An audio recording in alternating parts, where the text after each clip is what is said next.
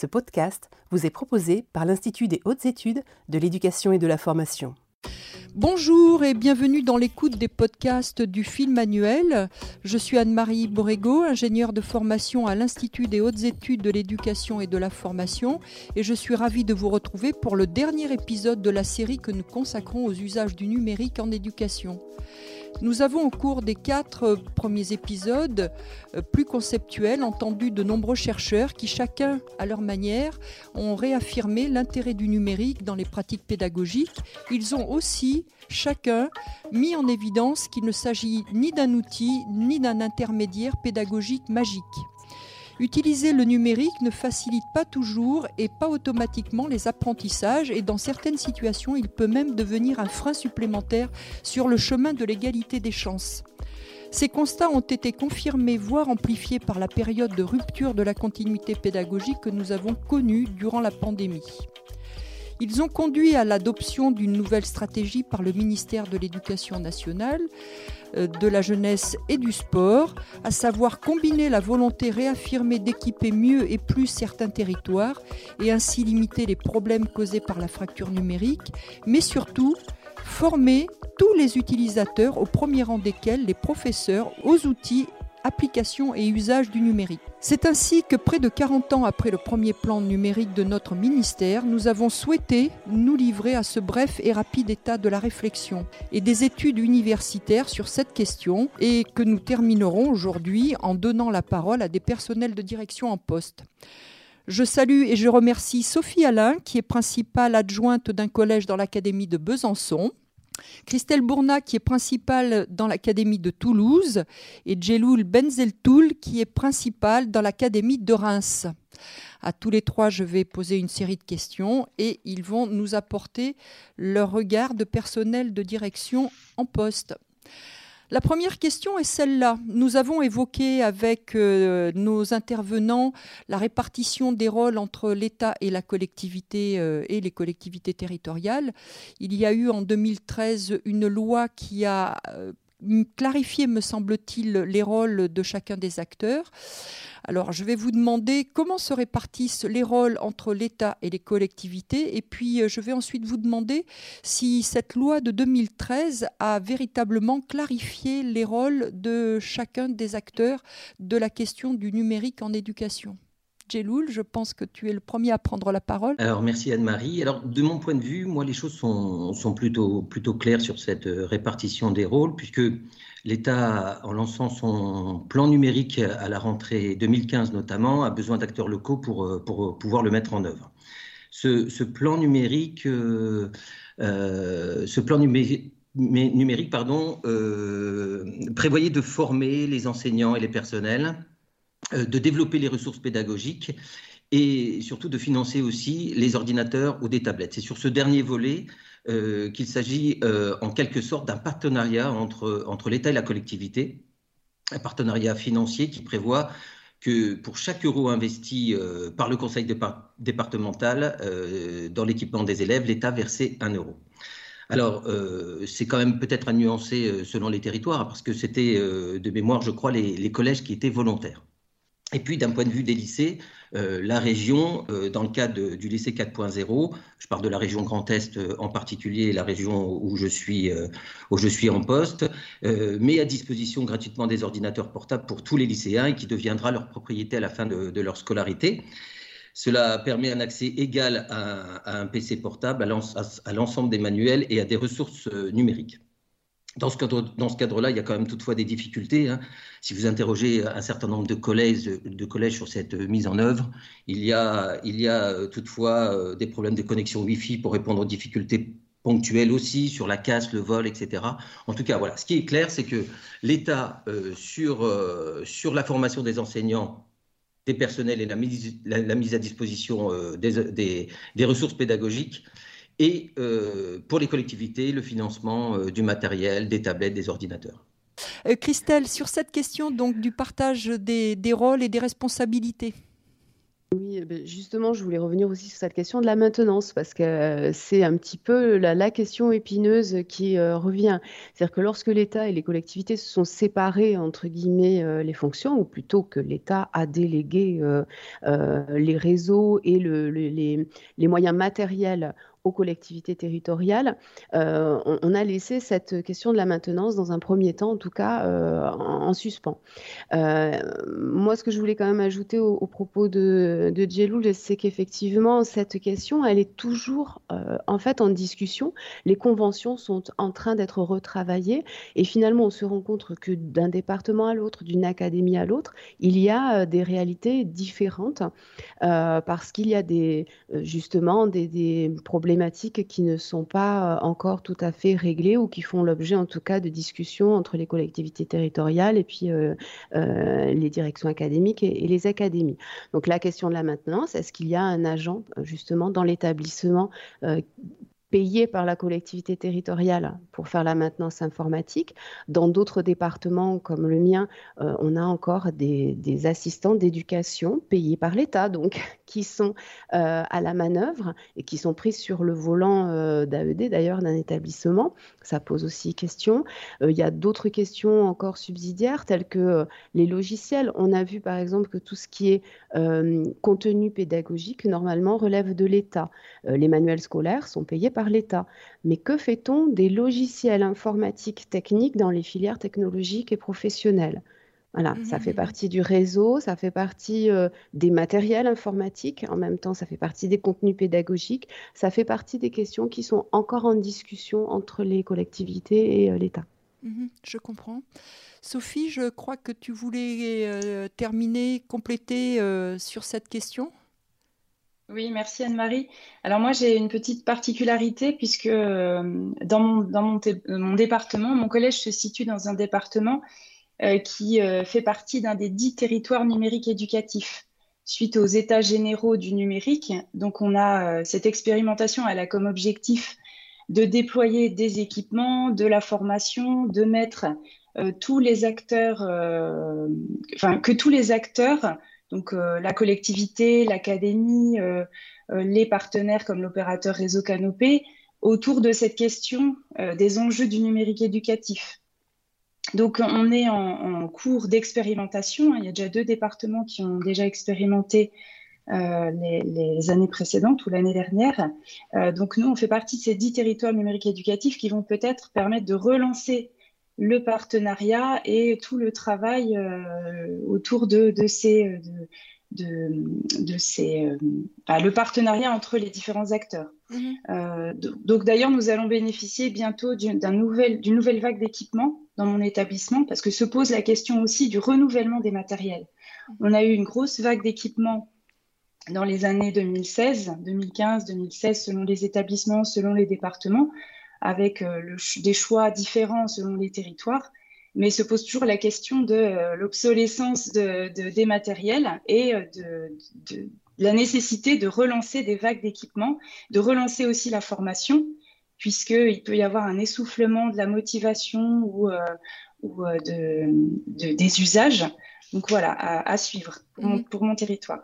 Oui, c'est vrai qu'aucun de nos intervenants euh, n'a évoqué euh, cette question de l'obsolescence qui, euh, dans le domaine numérique, est une véritable problématique. Hein, parce que bon, les matériels vieillissent très vite, mais il n'y a pas que les matériels, il y a aussi les logiciels, les applications qui évoluent très rapidement. Et c'est vrai qu'il y a cette nécessité de toujours mettre à jour, finalement les compétences et, les outils. Je crois que Christelle veut rebondir là-dessus. Oui, oui, vas-y. Oui, Justement, euh, c'est effectivement une grande problématique. C'est-à-dire qu'une fois qu'on a tous les établissements scolaires sont maintenant euh, équipés à un niveau qu'on peut considérer, alors on n'est jamais satisfait de tout, mais en tout cas à, un bon niveau. Des vidéoprojecteurs un petit peu partout, des ordinateurs, des salles informatiques, euh, parfois des tableaux interactifs. voilà, en, fonction des, des, régions, on a des dotations qui varient un petit peu, mais tout le monde euh, finalement, dans les collèges et les lycées bénéficient de, de, ce fonctionnement. Voilà. Euh, mais effectivement, on s'est très vite aperçu que c'était un cycle sans fin, finalement, puisque une fois équipé, ben, on commence à rentrer dans l'obsolescence programmée. Euh, et, c'est là qu'on se rend compte, effectivement, de, de la faille énorme. Et les, les collectivités territoriales sont face aussi à cette problématique. Pour vous donner un exemple, dans mon collège, il y a 20 salles de classe. on a 10 vidéoprojecteurs qui datent de 2013. Ils ont 9 ans, ils tombent tous en panne en même temps. je comprends. Sauf que le renouvellement est prévu pour l'année prochaine et donc ça pose effectivement cette, euh, cette problématique euh, de, du, renouvellement euh, du matériel. Alors on va passer à notre seconde question. Elle concerne les pratiques pédagogiques, que ce soit d'ailleurs les pratiques des adultes, des formateurs ou des élèves au sein de votre établissement ou de votre communauté éducative. Comment euh, qualifiez-vous ces pratiques euh, sans porter de jugement, mais vous paraissent-elles au niveau du 21e siècle, des exigences du 21e siècle, dans un monde qui est complètement connecté, ultra connecté, peut-être trop connecté euh, les usages du numérique par les professeurs, les parents, les élèves, vous paraissent-ils de nature à répondre à ces enjeux de notre société? Alors peut-être faire le focus sur mon établissement que je dirige depuis, euh, depuis septembre dernier. Euh, je dirais que l'usage numérique euh, d'un point de vue pédagogique est plutôt, est plutôt assez satisfaisant puisque de nombreux enseignants utilisent les outils numériques en classe avec leurs élèves. Et cela, ce qui est important, c'est que ça touche quasiment toutes les disciplines. toutes les disciplines sont concernées. Alors cette utilisation régulière en classe par les élèves permet de mettre de plus en plus les activités de groupe Mhm. Et puis de mettre en place la différenciation pédagogique qui est de plus en plus importante pour euh, répondre aux, besoins éducatifs particuliers des, élèves. Alors cette utilisation importante implique euh, un taux d'occupation euh, autour de 95% de la salle informatique qui comprend une trentaine de postes. Alors c'est une vraie difficulté d'organisation car les besoins en poste sont importants quand les enseignants l'utilisent. Alors, le département euh, a revu le calcul des dotations dans les collèges et, l'incidence a été euh, assez forte pour notre établissement puisque euh, cela impliquait la perte d'une salle informatique complète dans, le collège. Alors, dans un établissement comme le mien, qui est classé en zone d'éducation prioritaire, qui a une classe SECPA, une ULIS, nous avons besoin que, chaque élève puisse avoir un, accès à, cet outil informatique et numérique. Alors, à noter quand même que nous, euh, nous sommes dotés euh, de quatre classes mobiles de 12 tablettes. Euh, de 12 tablettes chacune. Alors la problématique est que la plupart des enseignants ne sont pas formés à l'usage de ces tablettes. Donc là, elles restent un petit peu souvent sur le côté et elles ne sont pas utilisées par manque de formation des, enseignants. Mhm. Enfin, en ce qui concerne l'ENT, je dirais que c'est un vrai outil. c'est un outil pédagogique euh, puisqu'il permet d'utiliser le texte, de faire un blog avec les élèves. C'est un outil de vie scolaire avec euh, le suivi euh, des notes, des absences, de l'emploi du temps. Et puis c'est surtout aussi un outil de communication avec les familles, mais malheureusement pas pour toutes les familles. un certain nombre d'entre elles restent encore éloignées de cet outil. donc nous avons parfois trouvé, besoin de trouver des, des alternatives comme, comme les SMS, par exemple, pour communiquer. Euh, ou même encore le papier. Hein, je pense notamment, vous savez, dans le cadre des procédures disciplinaires, euh, d'orientation, pardon, où, euh, où les, les, fiches de dialogue sont totalement maintenant dématérialisées. Et il faut, il faut qu'on puisse s'adapter pour accompagner les familles qui sont éloignées de l'outil, de l'outil informatique. soit en les accompagnant dans l'établissement, mettant à disposition du matériel qu'ils n'ont pas chez eux, euh, ou alors euh, de faire à leur, à leur, place. Donc il faut qu'on trouve aussi des parades à cette euh, totale dématérialisation d'un certain nombre de, procédures administratives qui, bah, qui sont là de plus en plus au quotidien et qui touchent évidemment les familles. Alors, ça demande de la part de la direction des professeurs principaux, de l'ensemble des, professeurs, un investissement très important de communication, euh, et c'est très très très énergivore en, temps. Oui, je comprends. nos, intervenants précisaient ça. Hein. Il ne suffit pas de dire que tout est accessible via euh, Internet pour que les choses soient aussi simples que cela pour certains, certaines familles, certains élèves, voire même certains professeurs. Christelle, tu souhaitais poursuivre? Bah, effectivement, je, voulais un, petit peu accentuer euh, ces propos. Euh, en fait, les usages du numérique sont euh, pléthoriques. Voilà, le, numérique est, clairement entré dans l'école et on l'utilise un, petit peu tout le temps et en tout lieu. mais finalement, ça renforce toutes les problématiques que l'on a. Euh, la question de la pédagogie et de l'adaptation de la pédagogie euh, euh, aux besoins des élèves, à la temporalité, le cours doit être modifié en fonction de, des acquis des élèves, du format sur lequel on leur présente, etc. Ces questions-là, elles se posent de la même manière. la question des inégalités sociales entre les familles, entre les élèves, eh bien, est renforcée encore par les usages du numérique. Question des relations, du dialogue entre les parents et l'école est renforcée finalement par ces usages. On va avoir des parents très intrusifs qui regardent tout le temps euh, les logiciels de vie scolaire, qui vont vous appeler au, au moindre, à la moindre observation posée sur le, carnet de l'élève parce que euh, ils, n'ont pas été appelés, ils ne comprennent pas. voilà. Mhm. Dès qu'il y a un, déplacement de cours, euh, vous avez des gens qui réagissent, qui s'en aperçoivent, une absence de professeur, etc.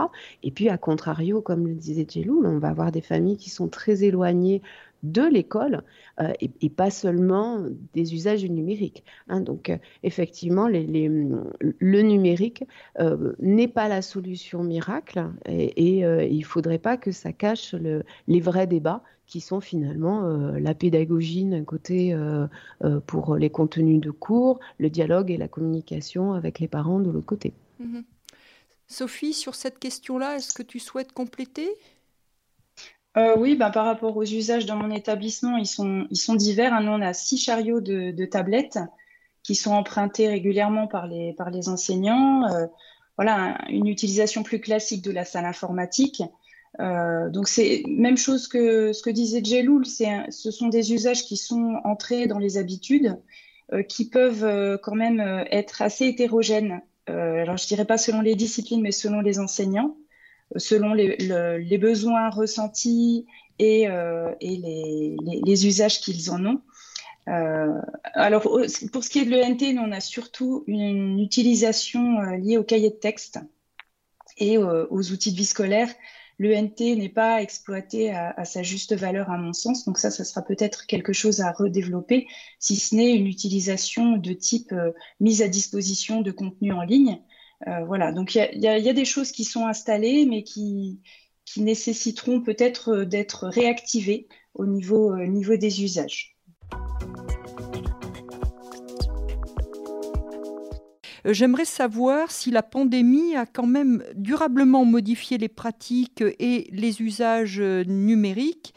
Et puis surtout, si euh, aujourd'hui vous constatez que les activités euh, pédagogiques et éducatives se déroulent de façon différente. Voilà. Donc, première partie de ma question, la pandémie a-t-elle modifié les pratiques et les usages numériques? Et ensuite, est-ce que vous avez pu constater des, des pratiques pédagogiques nouvelles? Sur cette question, Sophie, peut-être, et puis après, Jelou. Alors, dans mon établissement, on a observé une demande très forte des familles, beaucoup plus forte euh, pour avoir une plus grande visibilité sur les contenus.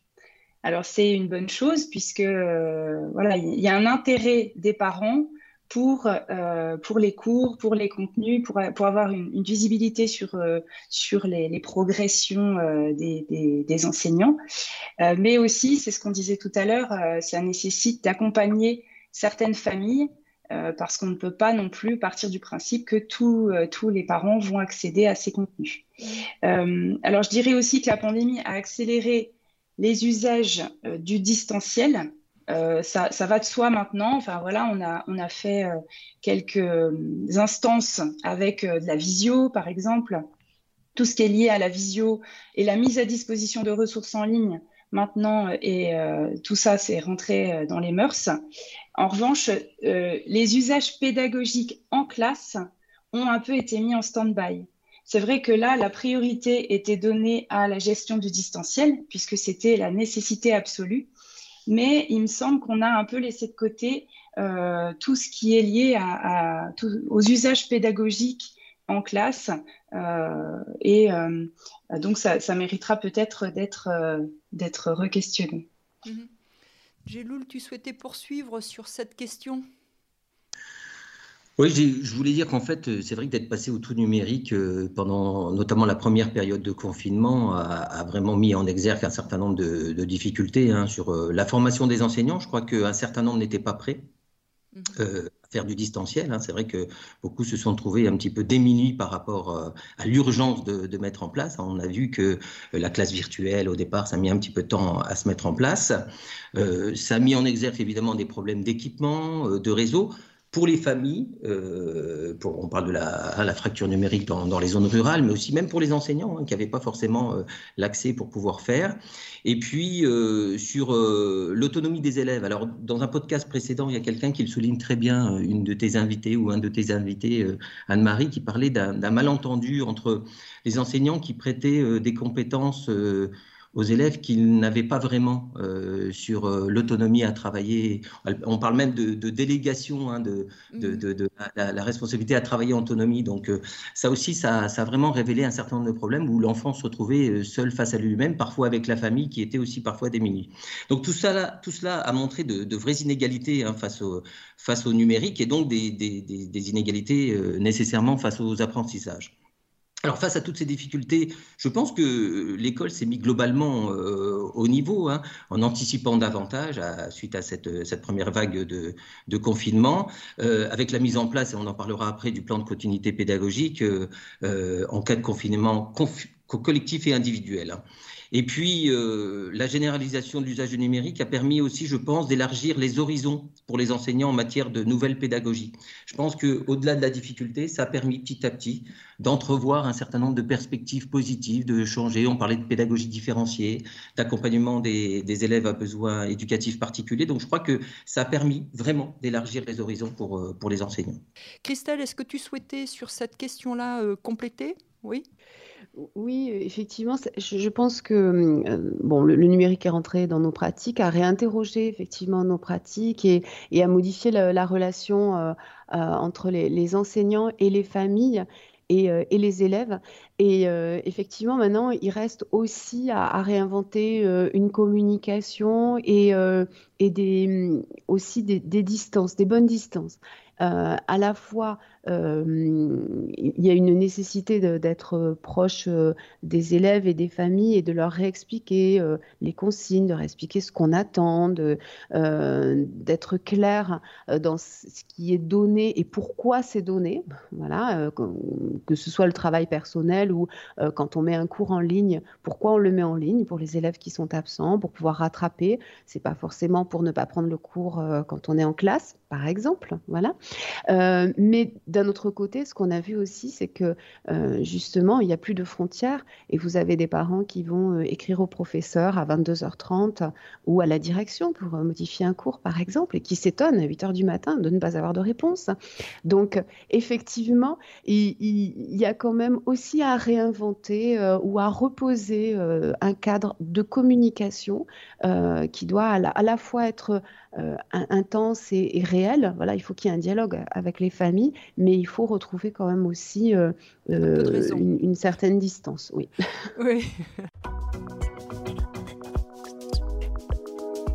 Angeloul parlait du plan de continuité pédagogique. il existe logiquement dans tous les établissements scolaires. Il doit pouvoir s'appliquer en dehors des situations d'urgence. Euh, et de crise euh, comme nous venons de le traverser. J'aimerais savoir où vous en êtes dans, votre, dans vos différents établissements. Est-ce que ce plan de continuité euh, est écrit? Est-ce qu'il est régulièrement mobilisé quand les élèves sont absents pour des raisons diverses et variées? Voilà. Qu'en est-il de cette réalité de terrain? Christelle Oui. Oui, je pense que dès le début de l'année, euh, je pense que c'était des instructions ministérielles, hein, dans toutes les académies de France, euh, on a demandé euh, aux établissements de, rédiger un plan de continuité pédagogique qui existait déjà, mais effectivement, maintenant, on nous demande de le formaliser et éventuellement de le présenter en conseil d'administration en début d'année, voilà, mmh. et de le communiquer vers les parents. Donc euh, l'objectif est effectivement de pouvoir un petit peu contractualiser ou d'officialiser en tout cas un fonctionnement.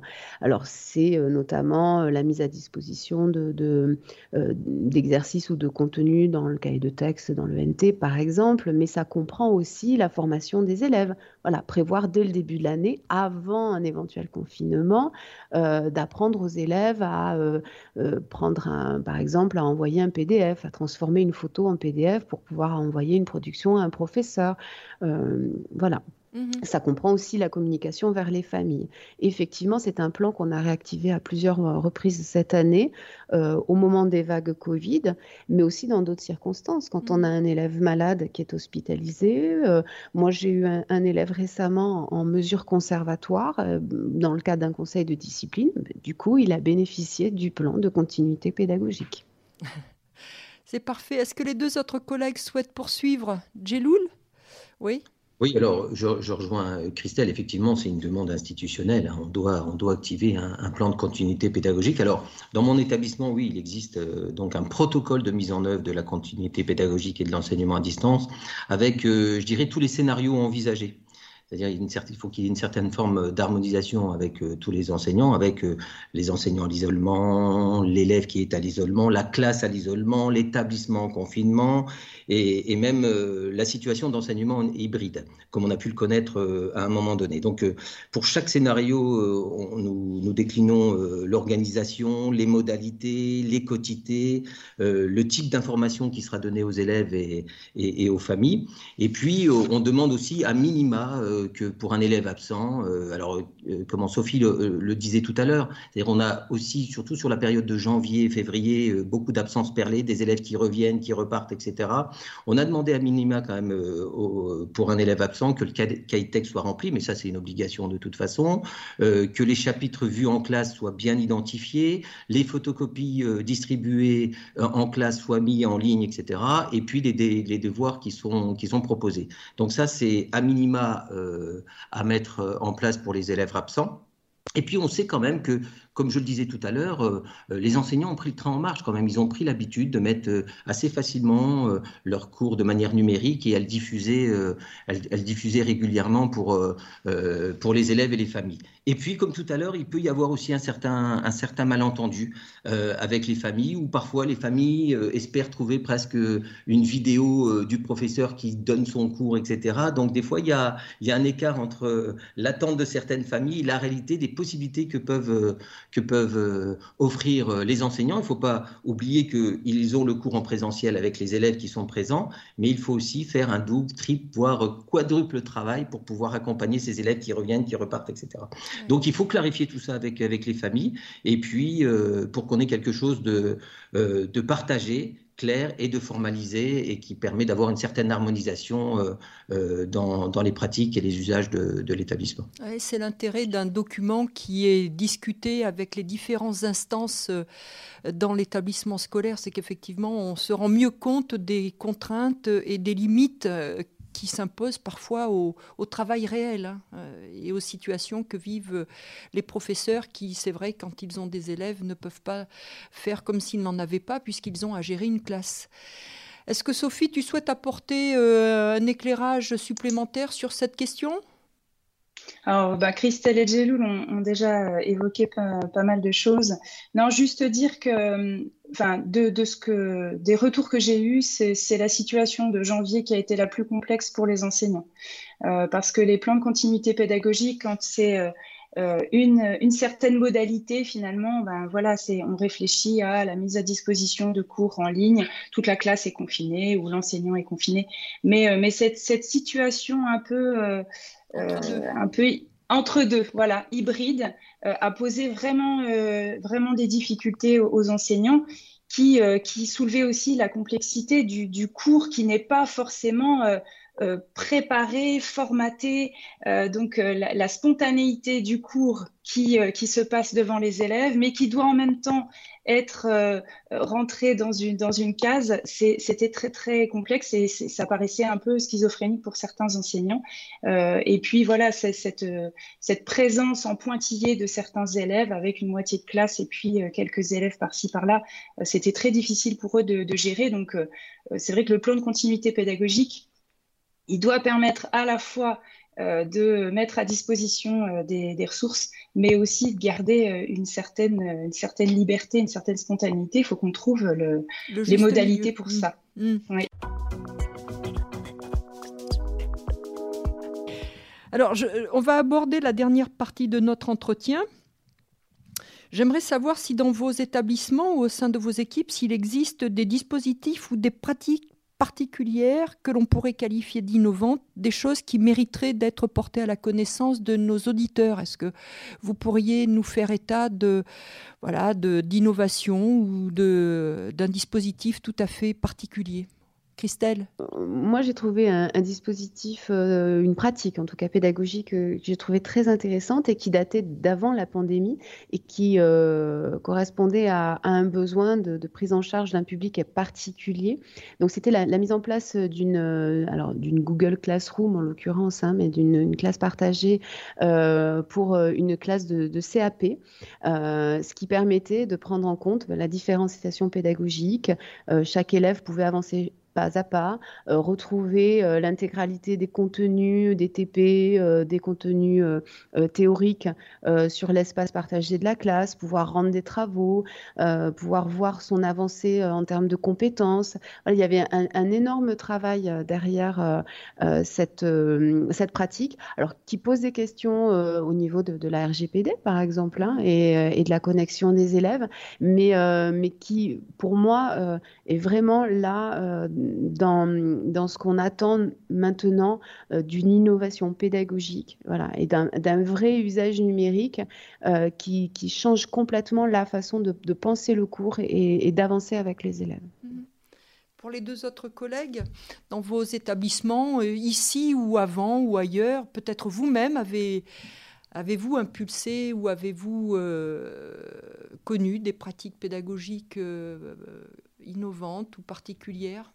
Jeloul bah, peut-être euh, de, dire qu'il y a des effets positifs au numérique, hein, on le disait tout à l'heure euh, en préambule, c'est-à-dire que euh, cet accès au savoir, on a envie de se dire que tout est possible, et je pense notamment aux, sections européennes, c'est-à-dire que le numérique va pouvoir, et ça se fait dans, un certain nombre d'établissements, de pouvoir échanger avec, avec des classes à l'étranger, pour pouvoir se rendre compte qu'il y a des élèves à l'autre bout du monde avec qui on peut échanger. Je sais que dans les classes, on peut échanger en, espagnol, avec une classe aux États-Unis dans le cadre d'une section européenne anglaise. Donc ça, ça va permettre et ça permet euh, justement euh, de réduire les distances et de pouvoir euh, s'appuyer sur cet outil formidable pour pouvoir communiquer entre élèves.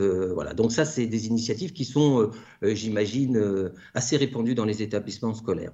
Et puis, alors, c'est pas un dispositif particulier, Anne-Marie, mais bon, il y a évidemment le dispositif PIX euh, qui est euh, le service public en ligne euh, pour évaluer, développer et certifier ses compétences numériques. Et ça, je crois que, alors ça touche tous les établissements, puisque cette, cette évaluation des compétences numériques est obligatoire au collège pour tous les élèves de troisième et puis au lycée pour les élèves de terminale, lycée général, technologique et professionnel.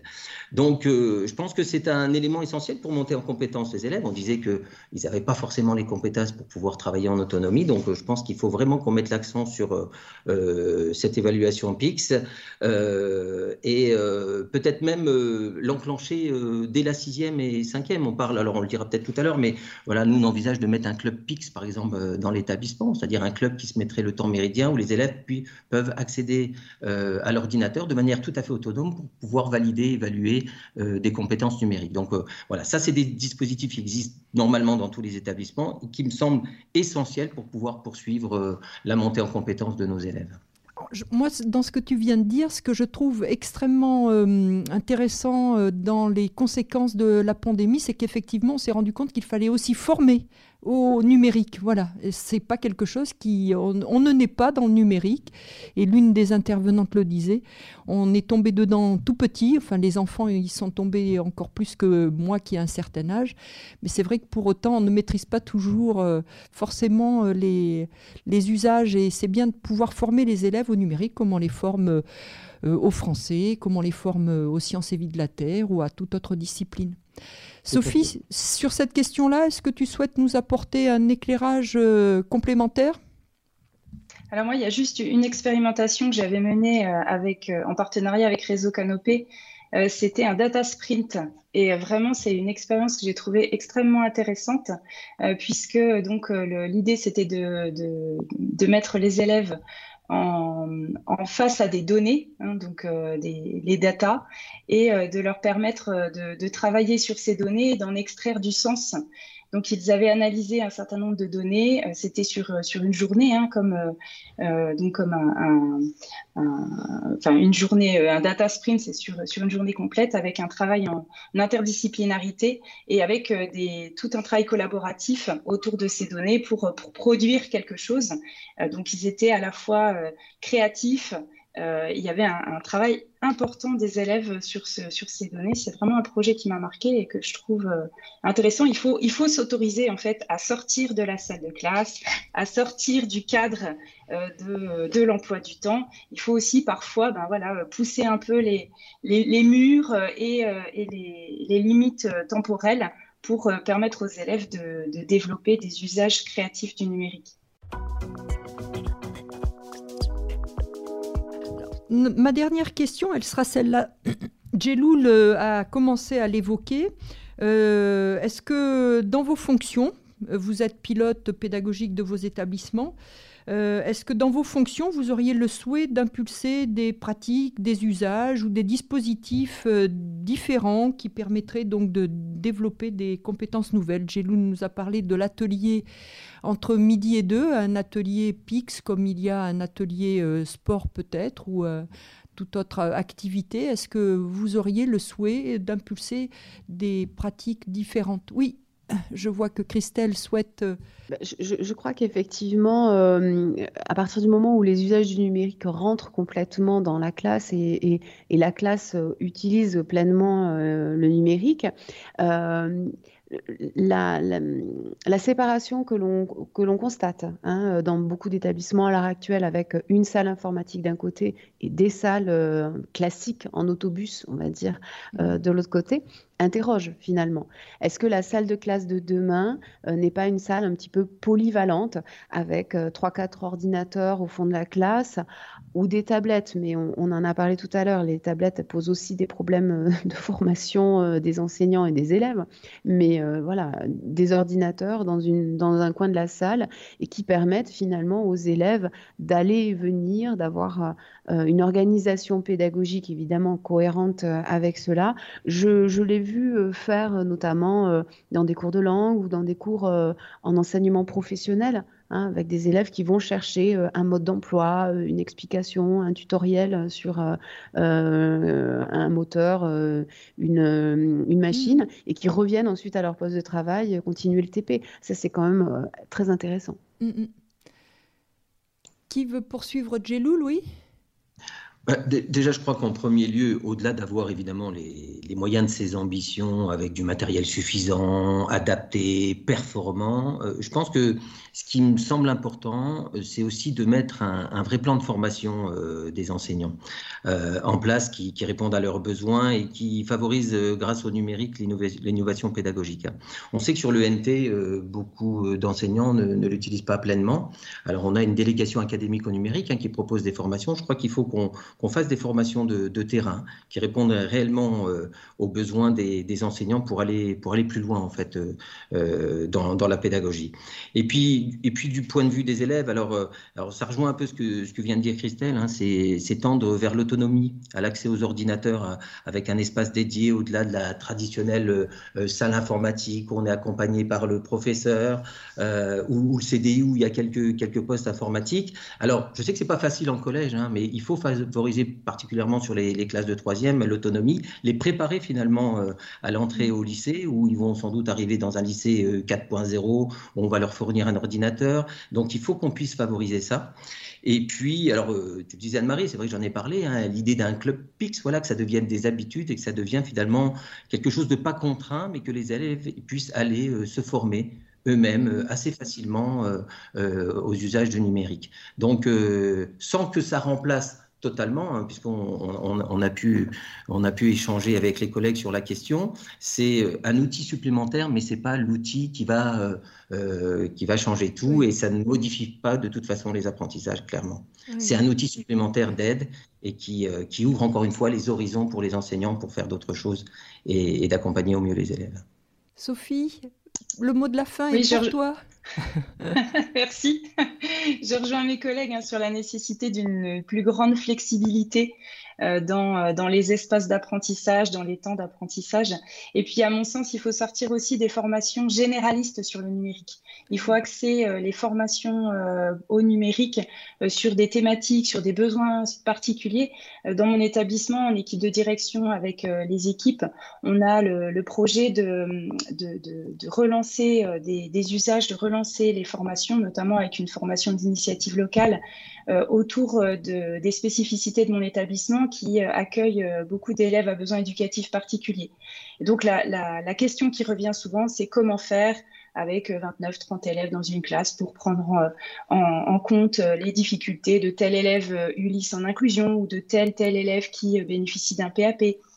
Comment faire Donc l'idée, c'est de re-questionner le numérique comme facilitateur ou en tout cas comme outil qui permettrait de répondre à ces besoins donc euh, voilà, c'est euh, des projets euh, de formation et, d'usage dans mon établissement.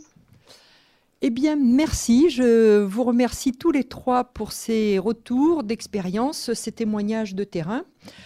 J'annonce à nos auditeurs que cet épisode et cette série clôturent la saison 2021-2022 de nos podcasts. Voilà, vous avez eu le mot de la fin, très chers collègues.